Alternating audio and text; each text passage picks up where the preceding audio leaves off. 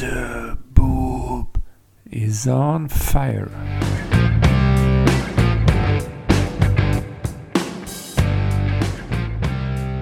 Springfields Bootip Nerdcast. Hallo! Was habe ich nicht gestaunt an diesem Spieltag? Les Miserables hauen einen raus und machen mit dem zweitbesten Ergebnis eines Teams in dieser Saison, nämlich 21 Punkten, einen weiten Satz nach vorne. Von mir noch despektierlich als Les Miserables bezeichnet, muss ich sie wohl jetzt Les Formidables nennen. Weiter so. Und einen von denen pick ich mir heute besonders raus. Das Special geht über Betzebub. Der Bundesligaspieltag. Es war ein ausgeglichener Spieltag. Wirklich ausgeglichen. Drei Heimsiege, drei Unentschieden und drei Auswärtssiege. Die Heimsiege schafften die heimstarken Hoffenheimer gegen Augsburg, die Bochumer gegen den Top-Krisenverein Wolfsburg und die Leipziger gegen erstaunlich schwächelnde Mainzer. Aber die Leipziger können eh nur zu Hause gewinnen. Die Auswärtssiege schafften Gladbach beim Corona-Spitzenclub Bayern, Dortmund mit ihrem Last-Minute-Sieg in Frankfurt und die Kölner beim zweiten Krisenverein, der Hertha aus Berlin. Bei Wolfsburg und Hertha sieht man ja, was Trainerwechsel bringen. Ohne Sieger endete Fürth gegen Stuttgart im Abstiegsgegurge, Leverkusen gegen Union im Europagegurge und Freiburg gegen Bielefeld im Das Tor des Spieltags. Tja, so schöne Tore gab's diesmal gar nicht, fand ich zumindest. Zumal war die Auswahl wirklich kleiner. 18. Minute im Spiel Bayern gegen Gladbach. Süle verlagert auf die rechte Seite. Dort lässt Gnabry abtropfen auf Müller, der die Kugel in den Strafraum zu Lewandowski gibt. Der Angreifer nimmt den Ball gegen Elvedi nach rechts mit und trifft halb rechts aus 14 Metern wuchtig ins rechte Eck.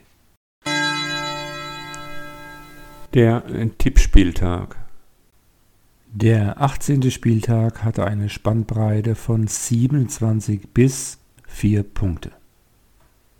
Ganz hinten war Tommy mit 4 Punkten. Der war schon vorher in Last One Out ausgeschieden, somit erwischte es Andy, der nun zum letzten Mal bei Last One Out teilnehmen durfte. Er erreichte nur 5 Punkte.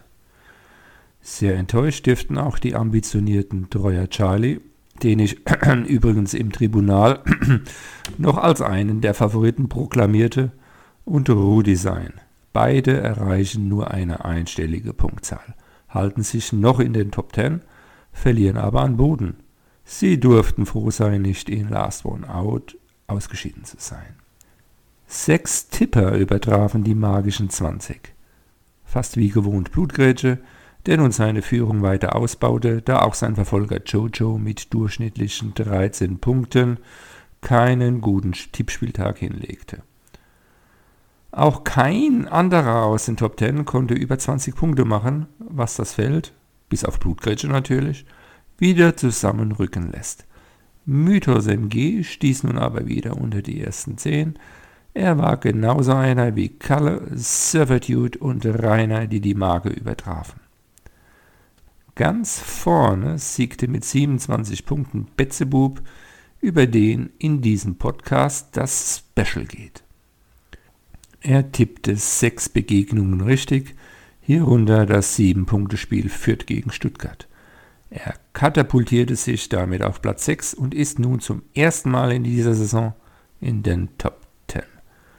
Dort etabliert sich nun auch Smarty auf Rang 3, der mit stabilen Tipps zwischen 15 und 17 Punkten zuletzt konstant.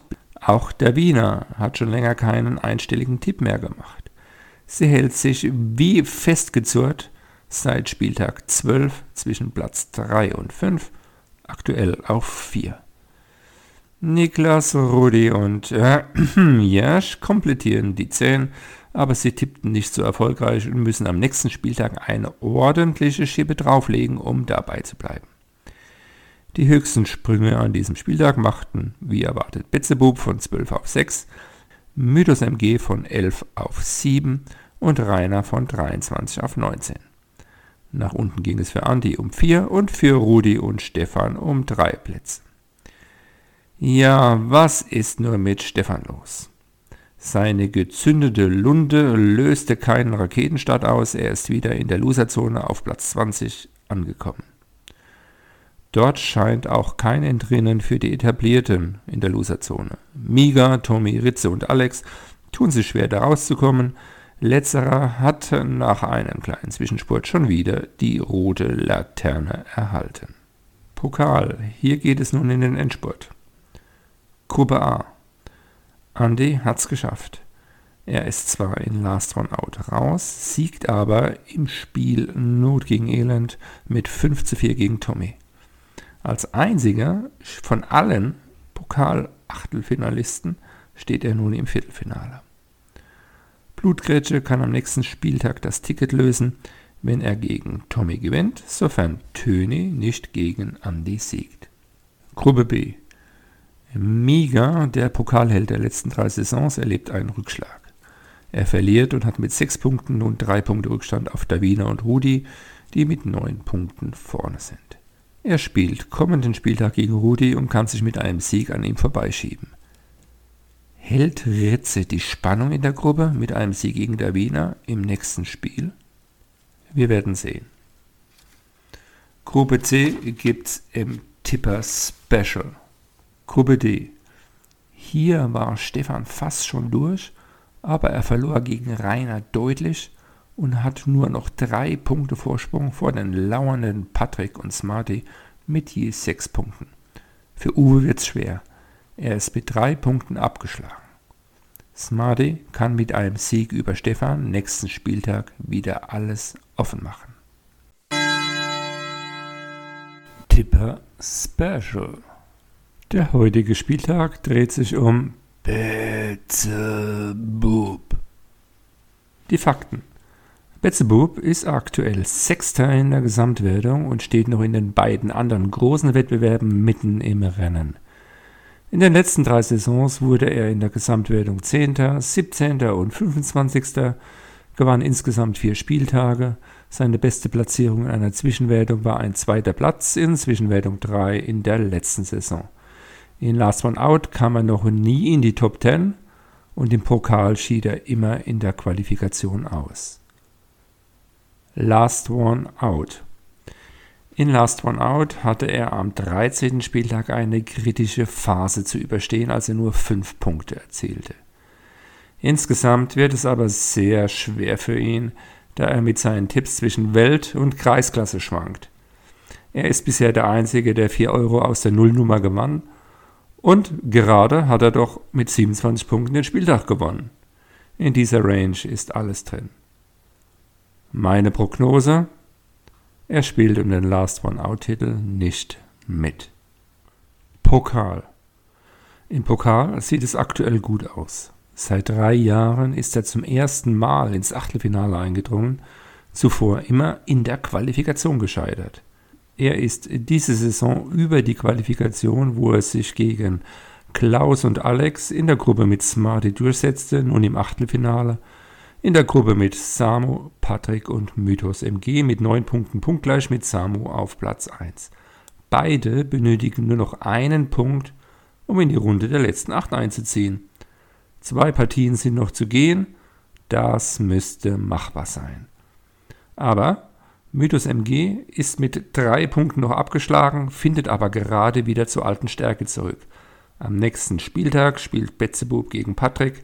Dann werden wir also sehen, ob der letzte Pokalspieltag gegen Mythos MG ein Zittertag wird.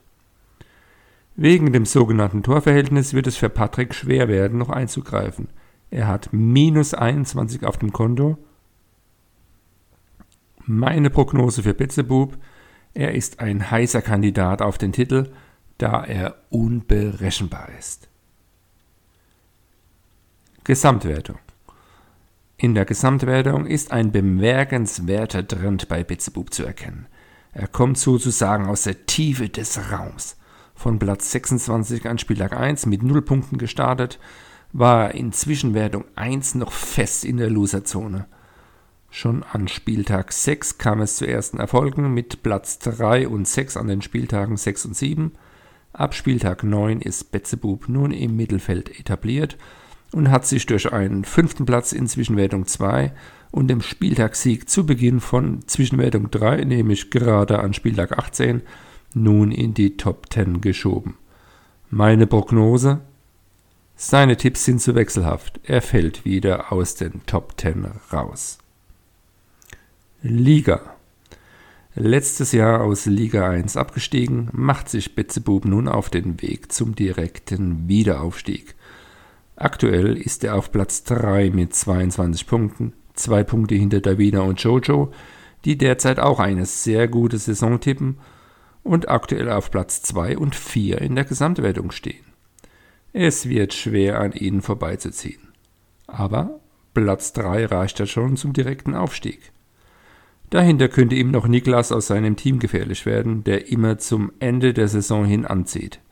Weitere Konkurrenten sehe ich bei der aktuellen Tippleistung der übrigen Tipper nicht. Meine Prognose: Bitzebub steigt in Liga 1 auf. Zusammenfassend darf man also sehr gespannt sein über den weiteren Verlauf bei Bitzebub. Zwischen Titel und Absturz ist alles drin. Der heutige Nerdcast-Tipp kommt von Stefan. Hallo Stefan. Hallo Jasch. Die Tipps für den nächsten Spieltag. Der Gast im Podcast tippt die nächsten Spiele vor und kann am Ende der Saison 20 Euro gewinnen, wenn er die meisten Tendenzen richtig getippt hat. Also, dann tippe ich mal Dortmund, Freiburg 1, Wolfsburg, Hertha 0, äh, Union gegen Hoffenheim 1, Stuttgart, Leipzig 2, Mainz, Bochum 1, Köln, Bayern 1, Gladbach, Leverkusen 2, Augsburg, Frankfurt 2, Bielefeld, Kräuter Fürth 1. Bis dann. Ja, das war's für diesen Spieltag. Also seid wachsam in der WhatsApp-Gruppe. Wenn ich eine WhatsApp versende nach dem nächsten Spieltag, könnt ihr wieder den neuen Nerdcast-Tipp zu mir senden für alle nerdigen Statistikfans es nun noch die Statistiken hintendran zum nächsten Spieltag. Also bleibt gesund, bis bald, ciao.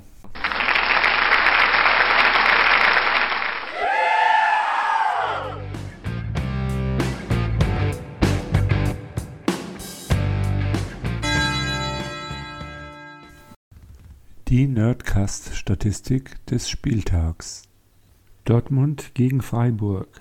Äh, Dortmund hat in den letzten fünf Spielen zwei Siege, zwei Niederlagen, ein Unentschieden. Freiburg zwei Siege, zwei Unentschieden, eine Niederlage. Die Heimbilanz der Dortmunder in dieser Saison sind acht Siege, eine Niederlage.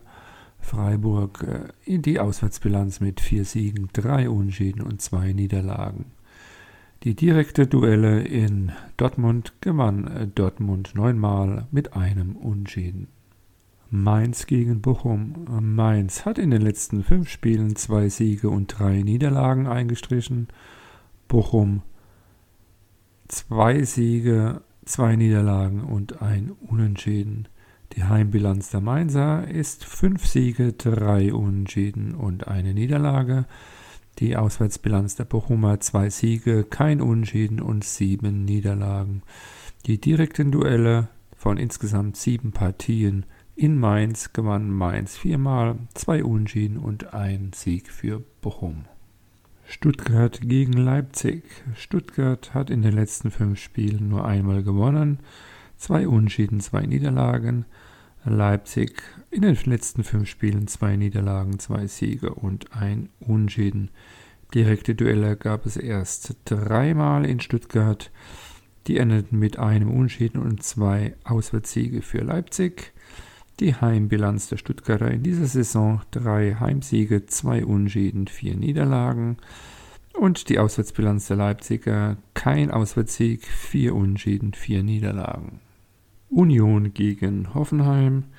Die Unioner kommen in den letzten fünf Spielen auf zwei Siege, eine Niederlage und zwei Unentschieden. Die Hoffenheimer kommen mit einer Serie von drei Siegen und zwei Unentschieden. Die direkte Duelle gab es erst zweimal in Berlin mit einem Unentschieden und einem Auswärtssieg für Hoffenheim.